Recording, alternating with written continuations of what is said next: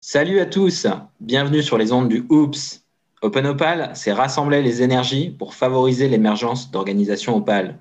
Ce podcast va à la rencontre des membres du collectif pour découvrir ce qui les fait vibrer, leur parcours et leurs réflexions vis-à-vis de l'Opal. À chaque épisode, une personne du collectif nous partage son expérience pendant 15 à 20 minutes, puis devient l'hôte de l'épisode suivant. À vous de jouer. Bonjour Thibaut. Bonjour Agathe.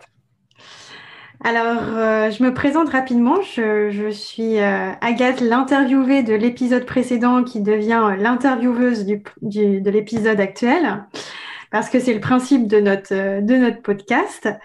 Et je t'ai choisi, Thibaut, tu es l'heureux élu de mon épisode parce que je ne te connais pas encore et je serais curieuse de faire ta connaissance.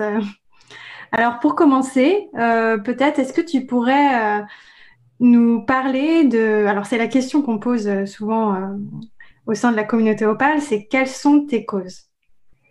Alors euh, bah d'abord, merci de, cette opportunité. Bonjour à tous. Et super heureux de pouvoir partager quelques mots avec vous. Quelles sont mes causes? Je dirais, ça évolue en ce moment, mais c'est de remettre l'humain et le développement de l'humain au centre de, nos enjeux de société. Euh, donc, euh, voilà, je pense que la crise qu'on commence à traverser et puis les, enjeux majeurs de transformation qui nous attendent euh, passent par cette transformation intérieure individuelle d'abord et puis collective. Et donc, déjà, de cette première cause, de, se mettre d'accord là-dessus, en tout cas, de, partager cette vision-là. Et puis, euh, quelque chose qui me tient aussi beaucoup à cœur, c'est euh, euh, de contribuer à créer un monde où chacun a sa place, en fait. Chacun contribue et, a sa valeur et a sa place dans une, harmonie, en fait, les uns avec les autres et, avec la nature. Voilà. Ce qui me vient aujourd'hui, en tout cas, comme formulation. Super, c'est beau ce que tu dis. et et comment est-ce que toi, tu en es venu à, vouloir défendre euh, ces causes-là euh, Quel a été ton, cheminement pour, euh, pour en arriver là? En fait, alors, c'était pas prémédité au départ. Moi, j'ai commencé, bon élève, j'étais bon en maths, j'ai fait mes études d'ingénieur. je voulais surtout qu'on me laisse tranquille pour faire ce que je voulais. Puis le jour où j'ai eu mon diplôme et je me suis dit, ça y est, je suis tranquille, je suis un peu arrivé face à un vide de, bah, je sais pas vraiment en fait ce que je veux faire. Et, euh, je me suis aperçu que euh, c'était, en tout cas pour moi, euh, dans l'action et pas dans la réflexion que j'avais trouvé cette, réponse. Et donc, j'ai fait deux choses. J'ai pris un job où je me suis dit, bah, c'est peut-être pas le job parfait, je vais peut-être pas changer le monde, mais au moins c'est une étape pour commencer. Je suis rentré chez Blablacar à l'époque. Et puis l'autre chose aussi à cette époque, je me suis mis à, à pratiquer du yoga, qui était ma façon de vivre ce questionnement, mais à travers euh, mon rapport à mon corps et, mes sensations et qui était une façon voilà plus dans l'action en fait plus concrète pour moi de, de cheminer et en fait euh, le mélange de ces deux choix là ça m'a amené dans une entreprise euh, une start-up classique une success story où il y avait une ambition une, super utopie et à la base partager nos ressources et se mmh. faire confiance moi j'adore quoi et en même temps bah, tout toute l'attirail de, de, l'entrepreneuriat et de, la licorne, donc euh, grosse levée de fonds, etc. Et, en parallèle de ça, moi, je vivais ce, cheminement intérieur et cette sensibilité de plus en plus accrue à ce qui se passait en moi, à la relation à l'autre. Euh, et, en fait, le mélange de ces deux choses-là, je me suis dit, mais c'est fou, on dépense une énergie et, et une, euh, voilà, des, moyens, mais que ce soit en temps, en énergie, de, les gens qui mettent leur vie, mais aussi financiers, euh, pour essayer de faire en sorte que ce projet aboutisse, qu'on ait les meilleurs résultats. Et pourtant, j'ai l'impression que on se préoccupe très peu, voire pas du tout, de qu'est-ce qui se passe à l'intérieur des gens qui, qui, essayent de faire euh, que ce, que ce projet entrepreneurial aboutisse, et qu'est-ce qui se passe entre les gens dans, dans ces réseaux de relations. Et, bon, voilà, je, faisais mon cheminement et puis un jour, je suis tombé sur euh, le, livre de Frédéric Laloux, euh, Reinventing Organizations, quand je, vivais ça. Et d'un coup, en fait, j'ai vu des mots sur, sur ce décalage que je percevais, ça l'a mis en perspective par rapport à l'évolution des, des, organisations. Et je me suis dit, mais, mais en fait, ma place, c'est ça. Et finalement, sans m'en rendre compte, à travers ma propre pratique et mon travail personnel, euh, j'ai développé plein d'outils euh, que je peux euh, utiliser moi et puis que j'ai voulu du coup commencer à vouloir transmettre. Euh, et c'est là où voilà, ce mélange s'est fait entre un parcours un peu classique qui m'amenait tout droit vers l'entrepreneuriat et, voilà, la carrière qu'on peut imaginer classique après une, une école d'ingénieur. Et finalement, il y a eu un peu ce, ce moment charnière où je me suis dit, mais l'entreprise, c'est avant tout des humains qui choisissent de passer du temps ensemble et de contribuer ensemble à un projet. Et en fait, si on ne s'intéresse pas à l'humain, à ce qui vit et à comment il interagit avec les autres humains, bah, on, manque les fondations en fait, qui, qui, fait que ça peut marcher ou pas. Et donc euh, voilà, je me suis dit bah si on le fait pas assez, euh, je vais y aller puis je vais voir euh, ce que je peux contribuer là-dedans. Mmh, d'accord. Donc en fait, si je comprends bien, toi, tu avais un cheminement personnel avec le yoga et tout ça, et puis à un moment donné, c'est entré un peu en, confrontation avec euh, ton, entreprise. Enfin, tu t'es rendu compte que les, deux chemins euh, euh, semblaient voilà, ne, plus forcément aller dans la même direction, et c'est là que tu t'es rendu compte qu'il y avait vraiment peut-être des contradictions et, l'envie de chercher d'autres manières de faire, d'autres modèles. C'est un peu ça qui s'est passé. Ouais, c'est ça. En, en, en, deux mots, au début, euh, je me suis dit euh, trop bien, je vois quelque chose, je peux l'apporter à mon entreprise. Et donc j'ai commencé à, à, vouloir essayer de changer les choses de l'intérieur. Et puis à un moment donné, euh, j'ai vu à la fois les limites auxquelles je me confrontais de par ma position de, de, jeune employé qui essaye de, de tout changer sur, mmh. sur, des choses qui sont quand même très profondes sur ce voilà sur ses valeurs, sur le rapport à l'autre, le rapport à soi, qu'est-ce que la direction incarne, enfin voilà. Et euh, je me suis aperçu que j'arriverais pas au bout. Et puis, j'avais aussi envie d'avoir euh, d'autres outils et de pouvoir transmettre les outils que j'utilisais pour moi. Et à ce moment-là, je me suis aussi rendu compte que euh, l'utopie qui m'avait vachement attiré était euh, qu'une partie de l'histoire et que toute la partie euh, start-up, croissance, levée de fonds et, et, était une grosse partie de l'histoire. Et celle-là, en fait, résonnait plus du tout avec moi. Donc, à ce moment-là, mmh. j'ai décidé de quitter. Je me suis d'abord euh, formé à l'enseignement du yoga pour pouvoir transmettre voilà, ce qui a été moi mon chemin. Euh, donc j'ai fait mon passage en Inde euh, comme un moine pendant six mois. J'ai adoré cette période. Ensuite j'ai pas mal enseigné pendant un an et petit à petit je suis revenu vers les entreprises en faisant une synthèse en fait de tout ce cheminement à la fois des outils théoriques que j'ai pu lire, les outils auxquels j'ai pu me former et moi ce, ces outils pratiques que j'ai utilisés sur mon chemin, donc principalement le yoga. Et, euh, et, je me suis euh, dit, enfin, c'était une intention un peu vague et finalement des opportunités se sont présentées et ça, et ça se met en place, euh, que euh, y avait vraiment quelque chose à faire. D'abord, enfin, en tout cas, moi, je suis attiré d'abord par les entreprises pour prouver, en fait, pour pas vraiment pour prouver, mais pour montrer en fait que c'est possible de fonctionner différemment et que en mettant en conscience beaucoup plus ces dimensions humaines dans nos entreprises, on peut euh, euh, arriver à, à, à, quelque chose qui est juste un autre paradigme et qui est pour, dont on a pour moi essentiellement besoin. Et l'idée de diffuser en fait cette réalité dans le monde de l'entreprise, c'est que ça puisse ensuite servir d'un pilier pour aller toucher euh, des strates plus larges de la société, notamment bah, la sphère politique et juste l'organisation de la société au global. Mmh. Euh, mais, euh, mais voilà un petit peu le, la vision qui, qui, qui a émergé de ce parcours. D'accord. Et tu parles beaucoup d'outils que tu as eu envie de transmettre, d'utiliser. C'est quoi, par exemple, ces outils-là? Euh, Bon, j'ai parlé du, yoga, donc ça, euh, voilà, je pourrais parler des heures là-dessus, mais c'est euh, un outil que j'utilise beaucoup. Euh, en fait, quand je suis rentré d'Inde, mon, mon, meilleur ami, qui lui avait fait son parcours en neurosciences, qui s'appelle Marc, qui est aussi dans le groupe Marketman, euh, j'ai rallumé mon téléphone après six mois et il m'a dit euh, écoute, euh, je quitte ma thèse, euh, j'ai créé un modèle qui, synthétisait à la fois les influences ou les outils qu'il a pu trouver dans les neurosciences, la science occidentale, dans son parcours plus autour de l'accompagnement, des méthodes de, coaching, etc., et puis des influences un peu orientales. C'était une approche, enfin c'est une approche très pragmatique. Le modèle s'appelle YouBecome. Euh, et donc ça, c'est aussi, euh, euh, voilà, quand il a vu ça, je dis, bah, viens, on va, on, va on va vers les entreprises pour utiliser ça. Alors, il y a d'autres applications de ce modèle dans le domaine euh, thérapeutique, il y a de la recherche qui est menée dessus. et puis nous, on l'utilise avec le, du coup la, la boîte qu'on a montée ensemble où on accompagne les entreprises. donc ça, c'est un des outils. Evoduo, voilà. Mm. donc on utilise dans, dans, nos accompagnements. Et puis après, ça va être beaucoup d'outils liés à l'intelligence collective. Euh, des outils qu'on trouve dans le domaine du coaching, dans le domaine du développement personnel. Enfin, on, a exploré pas mal de choses, on en fait des synthèses qu'on essaye de, de, de, rendre adaptées à la situation de nos clients. Mais si je devais en faire ressortir deux, ce serait le yoga et euh, Ubicom que, que Marc a hmm. créé. D'accord. Et euh, alors le yoga, comment concrètement ça peut servir à transformer une entreprise en fait C'est vrai que ça peut paraître un peu étonnant.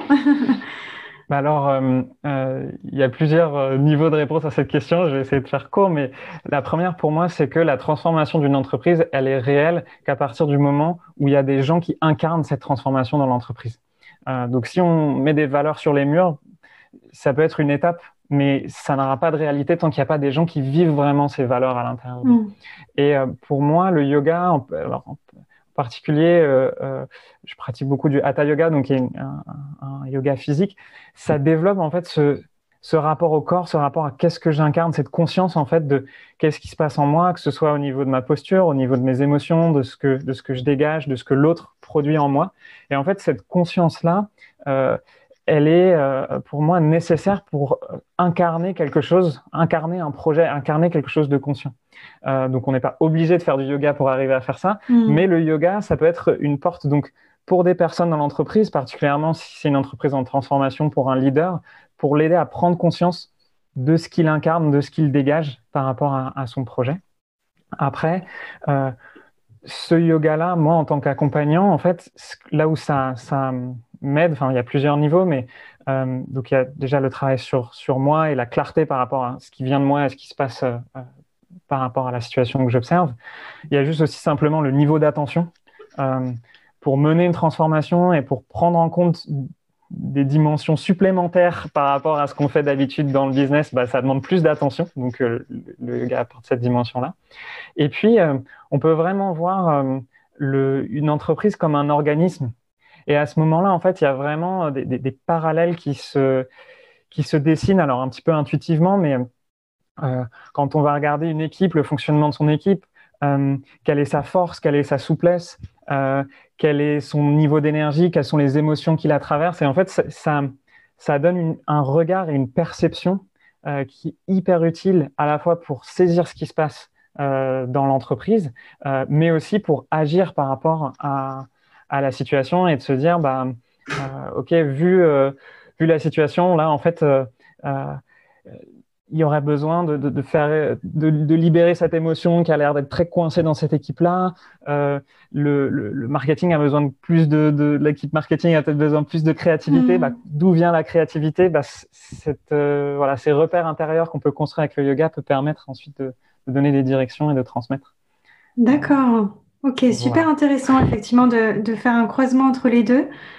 Euh, J'aimerais bien euh, euh, revenir un peu sur, sur l'opale aussi.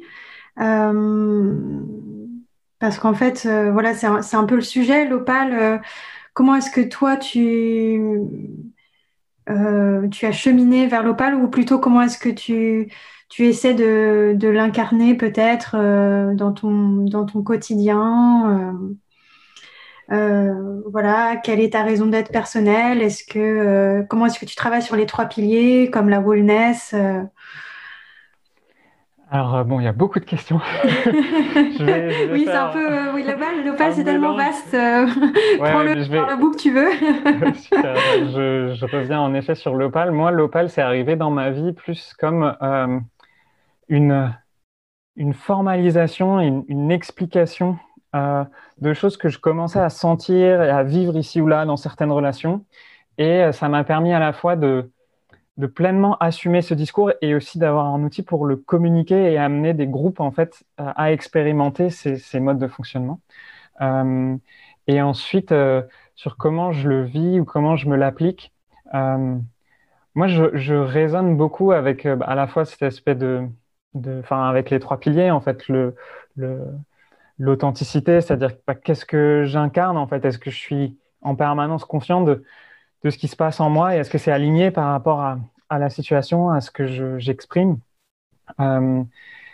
et, sur l'autre pilier qui est la raison d'être, je commence à le formuler un petit peu plus, mais c'est pas quelque mhm. chose qui est naturel pour moi, en tout cas, de me fixer une raison d'être, mais c'est plus que je suis amené à la définir en, en étant amené à collaborer avec d'autres.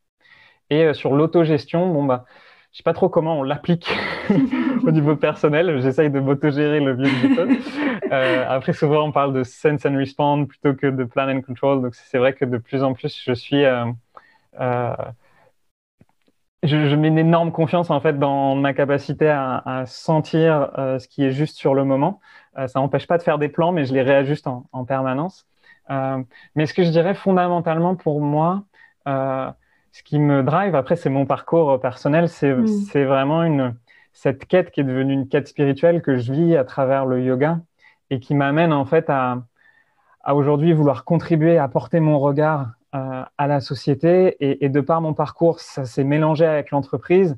Et de par ce que j'ai apporté et où en est le monde de l'entreprise aujourd'hui, bah, Opal, c'est juste euh, le, enfin voilà, la, bonne façon de, décrire. En tout cas, ça résonne super fort avec moi et ça me permet de, communiquer et, d'amener les gens euh, à, voilà, avancer sur leur chemin en utilisant cette terminologie. Donc, je je résonne beaucoup avec ça et, tout le vocabulaire de l'opal m'aide énormément à prendre conscience de ce que je vis et surtout à le communiquer, à le partager avec d'autres. Mais au cœur, si vraiment je dois dire ce qui me, ce qui me drive et comment je fonctionne, c'est vraiment euh, ce chemin de, de, quête spirituelle et, et, que je vis à travers le yoga qui, qui me drive et qui m'amène là aujourd'hui. Justement, est-ce que tu as, un, truc qui te, qui te permet de savoir quand tu es euh, plus aligné avec, euh, avec tout ça? Alors, j'ai plusieurs degrés de trucs. Euh, mon, premier, mon premier capteur, c'est mon corps. C'est mhm. vraiment au niveau des, des, sensations physiques. Il y a certaines sensations de, tu vois, de, de d'énergie ou de juste mon corps qui dit oui à un truc ou qui dit non. Euh, donc ça, quand je le ressens, je l'écoute ou quand je me pose une question, souvent, je réfléchis pas. En fait, je, vais me poser et visualiser les deux alternatives et sentir en fait à l'intérieur de moi qu'est-ce qui qu'est-ce qui dit oui, qu'est-ce qui dit non, et c'est ça qui va beaucoup me guider. Euh, et après, euh, il y a un certain nombre de, de, de signaux euh, que ça va être. Euh, euh, il y a des personnes autour de moi qui savent très bien me lire et qui, qui voient quand est-ce que mm. sur les trucs que j'ai tendance à pas voir, je, je déconne. ma femme est très forte pour ça. Marc aussi, avec qui je bosse, on, on, a construit vraiment une relation où on a cette capacité. Enfin voilà. On, on arrive à s'apporter en fait vachement finement et précisément sur ce qu'on sent qui est juste, qui est pas juste, de façon constructive. Et, euh, je dirais, euh, après, je, pratique tous les jours et, en fait, euh, souvent, c'est des moments où euh, il y a des. Dans ces moments en fait d'intériorité, de, où je suis seul dans ces, à, vivre ces processus, il y a beaucoup de choses qui s'éclaircissent et, par moments, en fait, il y a souvent dans ces moments-là de pratique des, des, prises de conscience de tiens, en fait, ça c'était pas vraiment juste ou c'est comme ça que maintenant j'aimerais le positionner parce que euh, je veux le prendre à un niveau plus profond. Voilà. Super, j'adore le, truc de visualiser les deux alternatives et essayer de sentir où est-ce que notre corps veut, aller. Je pense que je vais essayer de me l'appliquer à moi-même. J'ai euh, une petite question bonus qui a émergé lors de l'épisode précédent. Cette question, c'est euh, est-ce que tu as un rêve d'enfant que tu as abandonné? Euh, alors, j'ai un rêve d'enfant que j'ai pas abandonné, mais que je planifie pour plus tard dans ma vie. C'est de monter sur scène et, vraiment créer des espèces de spectacles qui mélangeraient de la musique, de la danse, du chant et, cette dimension intérieure que j'ai l'impression que je peux vraiment partager quand j'ai l'attention des gens autour de moi et que je suis pas limité par la parole et devoir donner un discours cohérent, mais que je peux juste utiliser tous les moyens d'expression euh, spontanée. Donc c'est quelque chose qui m'attire beaucoup, pour lesquels j'ai la formation à peu près opposée. Euh, et, et, voilà, je vais y aller, mais euh, le, chemin est, peut-être un peu long pour, pour arriver là. Ah, on verra. Hein. Peut-être qu'il y a des gens qui nous entendent et qui vont se dire tiens, je, vais, je vais contacter Thibaut. D'ailleurs, Thibaut, comment est-ce qu'on peut te, où est-ce qu'on peut te retrouver? Comment est-ce qu'on peut te contacter? Bah alors, je suis sur le groupe Facebook, mhm. donc Thibaut Aran. et puis sinon, ben, en vrai, le plus simple, euh, je pense que ce serait un mail. Enfin, on a un site web, EvoDuo, vous pouvez aller voir, evoduo.fr.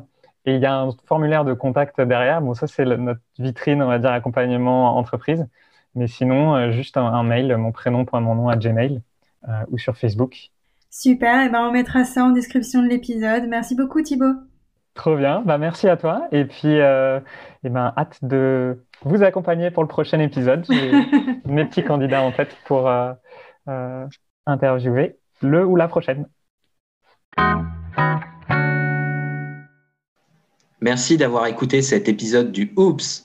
Si ça t'a plu, n'hésite pas à le partager aux autres membres du collectif. Si tu veux en savoir plus, ça se passe sur openopal.fr. Et à bientôt pour le prochain épisode, où on espère t'entendre.